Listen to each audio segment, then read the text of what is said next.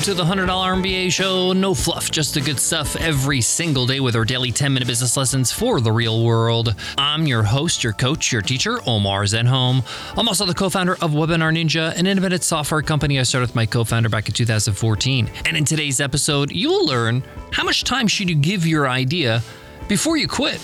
Many people wonder if they're backing the wrong horse, if they're putting down good money after bad money or if they should just grind it out and persevere and they're just being impatient. Well, in today's lesson, I'm going to explain how best to know when it's time to let go of an idea, let go of a business or a product or a service idea that you are working on. I'm also going to show you how to do it without investing so much time and money beforehand so you're not so scared to quit this job. So you don't have that sunk cost fallacy where you feel like, hey, I invested so much time and energy and money in this, I can't quit now. This stops you from thinking critically as well as objectively. If you're in this rut, I got your back in today's lesson. So let's get into it. Let's get down to business.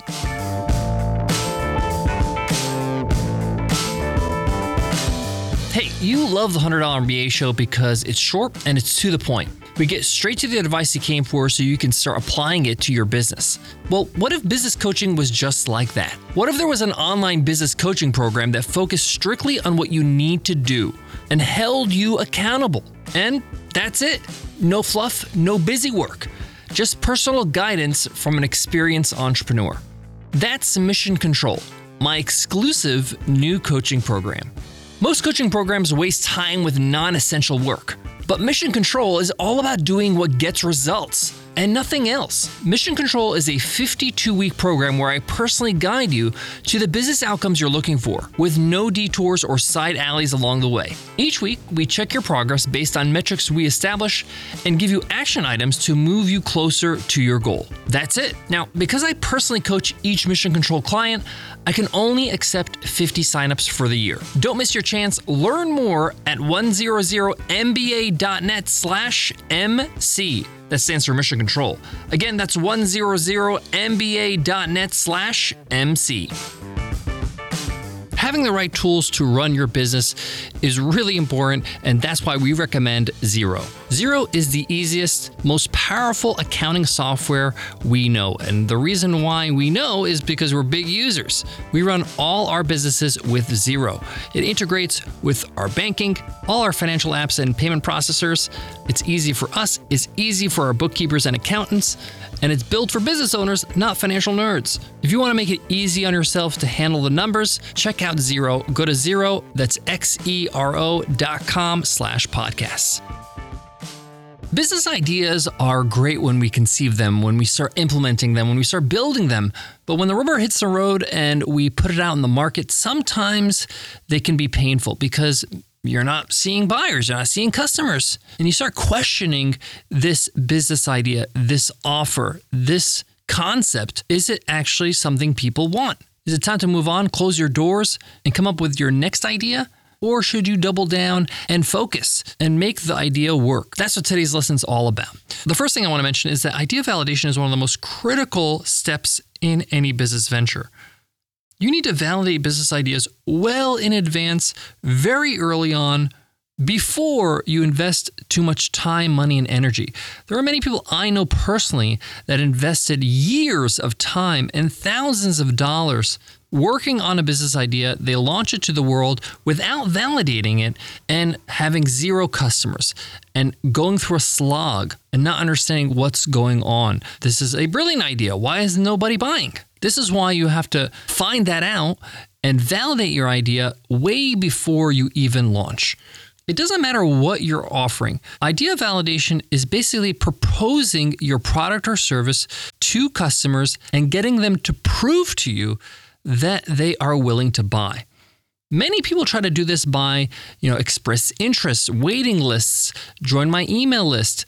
And I'm a big believer that all of that does not work. That does not validate the idea.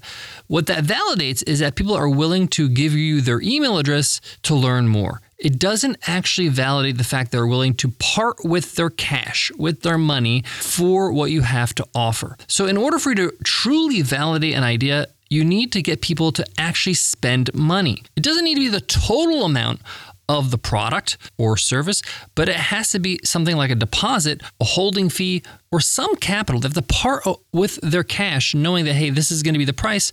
Give me some of that money to reserve your spot or reserve your product. This is where people mess up. People skip this step and then they are really sorry that they did. Another mistake people do is that they think they have to do a whole lot of work and they have to have a fully fledged product before they can even offer that validation step where they ask for money up front to validate their idea. No, you don't put any money into this project. You better put a time and effort, you collect money, and then you start working. Your idea and the value of your idea can be conveyed with very little amount of money a simple landing page describing what you are going to offer, what problem your product or service solves, how it solves it uniquely, and how it does it with minimal pain. You can shoot a video and talk people through it. You can create some sort of infographic or simply write, right? Great copy always converts. So, writing about how you solve this problem with your product on your landing page is going to make a huge difference in enticing people to sign up and put down some money. Now, I'm not speaking hypothetically. I actually walked the talk, or I actually did this. Uh, this is how we launched our software company, Webinar Ninja. I had a simple one page landing page describing what Webinar Ninja is, why it's better than what's out there, what problem it solves, how it makes it super simple for you to create a webinar. It takes 10 seconds and it has all the things you need. It's like five tools in one. And I pre sold Webinar Ninja. I actually asked people for $250 upfront to buy a membership. And when I got the response and people were willing to part with their money, I knew this product was worth working on and building. And now I had the funds to do so. Now, I'm not saying this to beat on my own chest. I actually learned this the hard way. I actually launched projects before this that flopped that I spent four months on, lots of cash, lots of effort. And it's because I didn't do the idea validation step first. This will allow you to quickly validate if you have a market for what you want to build. It doesn't even need to be built. Actually, it shouldn't be built yet. You're just validating the demand for your idea. And this can literally be done in a week or two. I actually pulled this off in about one week for Webinar Ninja. And once it was validated, then I had the green light to go ahead and build upon that momentum. So the question of when do I know when to quit? Well, after you validate the idea, if there's no interest, people don't want to buy this product. Try to get feedback and find out why. Maybe you can change it, pivot, alter it, maybe change the messaging, validate it again. Any other buyers? Any more buyers? Yep. Okay, let's keep going. No buyers still? Quit this idea, right? Move on to the next one. And in the process, you don't lose a ton of money, you don't lose a lot of time. Now, the beauty of doing this idea validation stage every time you have an idea is that you don't waste a lot of time. You can have many validations. You can go through five, six, seven, eight validations in a year, even more. And these are not failures, these are experiments.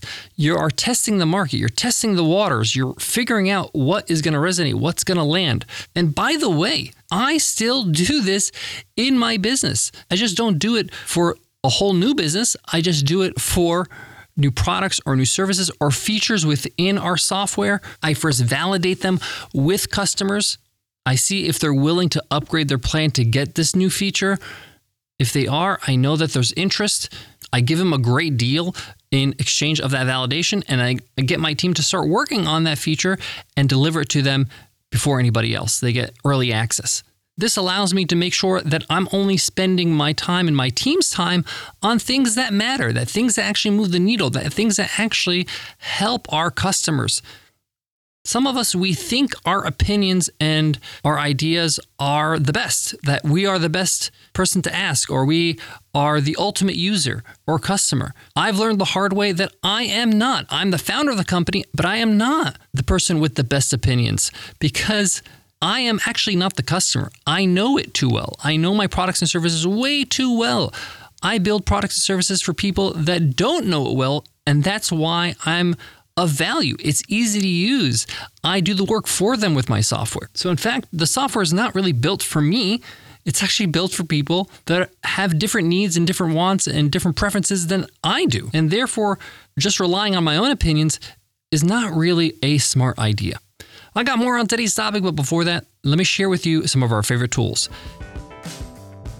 We all know the power of an email list and growing our email list, but managing it, automating our emails, making sure they actually get into the inbox, that's where ConvertKit comes in. ConvertKit is an all in one email marketing platform. I've used a lot of different email marketing platforms. And we use ConvertKit for a reason. It just works. It does what you need it to do. It's simple, it's easy, and it keeps improving every single day. Plus, you can start for free. Go ahead to 100mba.net slash convertkit to get started. We also love WP Engine. We host all our websites on WP Engine, and it's for good reason. It's the best. It's super fast, it's secure, and their support team is out of this world. It's like having your own technicians on call 24 7. Most of the time, when I need something done and I get on chat, they don't tell me what to do. They just do it for me. Exactly what I want. If you're hosting a website, especially a WordPress website, check out WP Engine. And as a listener of the show, you can get 20% off. Just go to wpeng.in slash MBA and use code WPE20OFF. WP Engine, the best way to host your website. To wrap up today's lesson, let's talk a little bit about what if you are in a business that you did not validate, you know, an idea that you did not validate, and you're kind of stuck right now. Your business doesn't have momentum. Maybe you don't even have any customers yet, or maybe just a few, but not enough to keep it sustainable or profitable. Your job is as fast as possible.